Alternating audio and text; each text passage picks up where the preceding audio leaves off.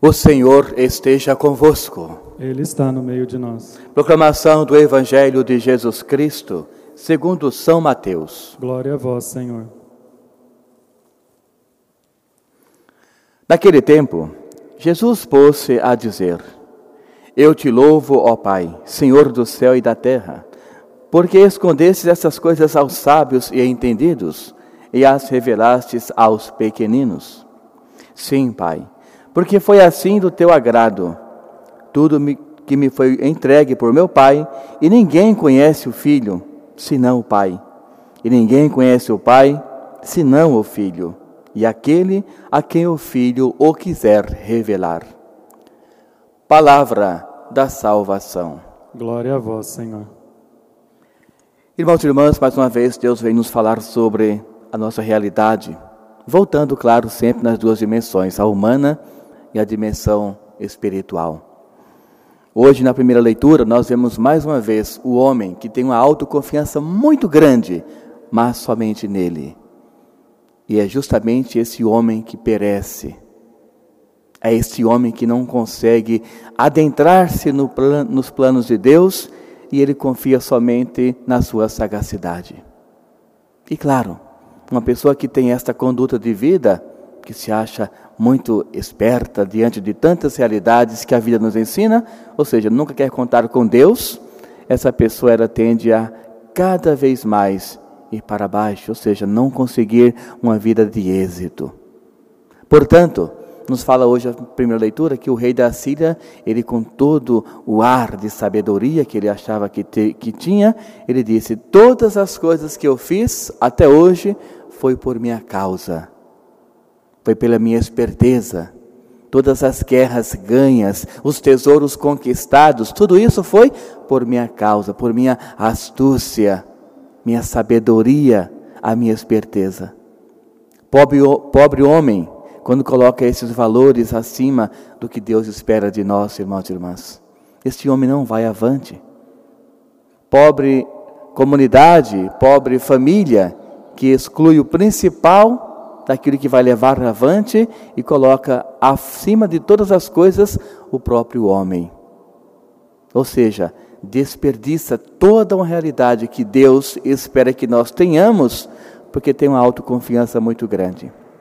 E assim temos muitos sábios, assim temos muitos filósofos que simplesmente deixam de lado o que é essencial porque confiam muito naquilo que aprendeu, mas se esquecem que a sabedoria humana, por mais alta que ela seja, por mais gloriosa que ela seja no campo humano, ela nunca irá superar ou igualar-se à sabedoria divina, que é a dimensão nossa no campo espiritual.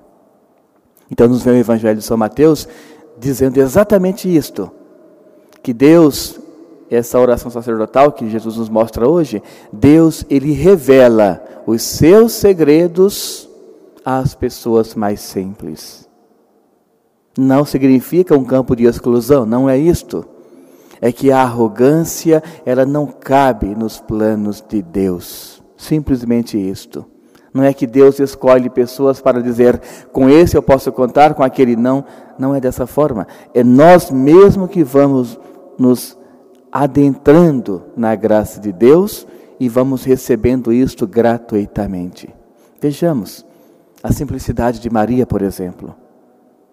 Ela era uma moça como tantas outras, poderia ter falado sim ou não. Não é questão de ser ou não ser mais especial que a outra pessoa. É que ela se envolveu de tal forma nesta oração, nessa vontade de estar seguindo Deus, que quando Deus fez o convite para ela, com a sua liberdade, ela soube dizer palavras sábias. Ela soube classificar aquele momento como que o céu já chegando até ela, mesmo ainda em vida terrena. Ou seja, uma alegria imensurável, algo que a dimensão humana jamais é capaz de explicar. Portanto, irmãos e irmãs, esses sábios, esses entendidos que falou o evangelho de hoje, é justamente as pessoas que não querem que Deus seja o centro da vida deles São as pessoas que não querem que Deus faça parte, para que tudo o que ele possa fazer, ele possa dizer, como o rei da Síria falou hoje, na primeira leitura: tudo conquista minha. Vejam o tamanho do egoísmo que uma pessoa carrega no seu coração. E como bem sabemos, aonde existe o egoísmo, não tem espaço para o amor. Eles não convivem de forma alguma. Portanto, o que nós temos, o que nós somos, tem que ser sempre reservado para o amor. Aí sim, o egoísmo jamais consegue adentrar. Pois quando adentra, vem toda a história que falei até agora. O homem não consegue uma integração com Deus. A criatura não consegue o encontro com o Criador. Mas o Criador, claro, nunca desiste. Vai sempre nos moldando, como nós conhecemos bem a história do vaso de argila.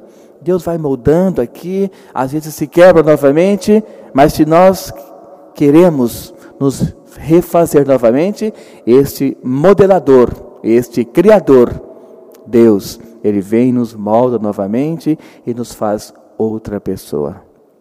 Então eu espero que Deus nos abençoe infinitamente, como Ele sempre faz, para que tenhamos essa sabedoria espiritual.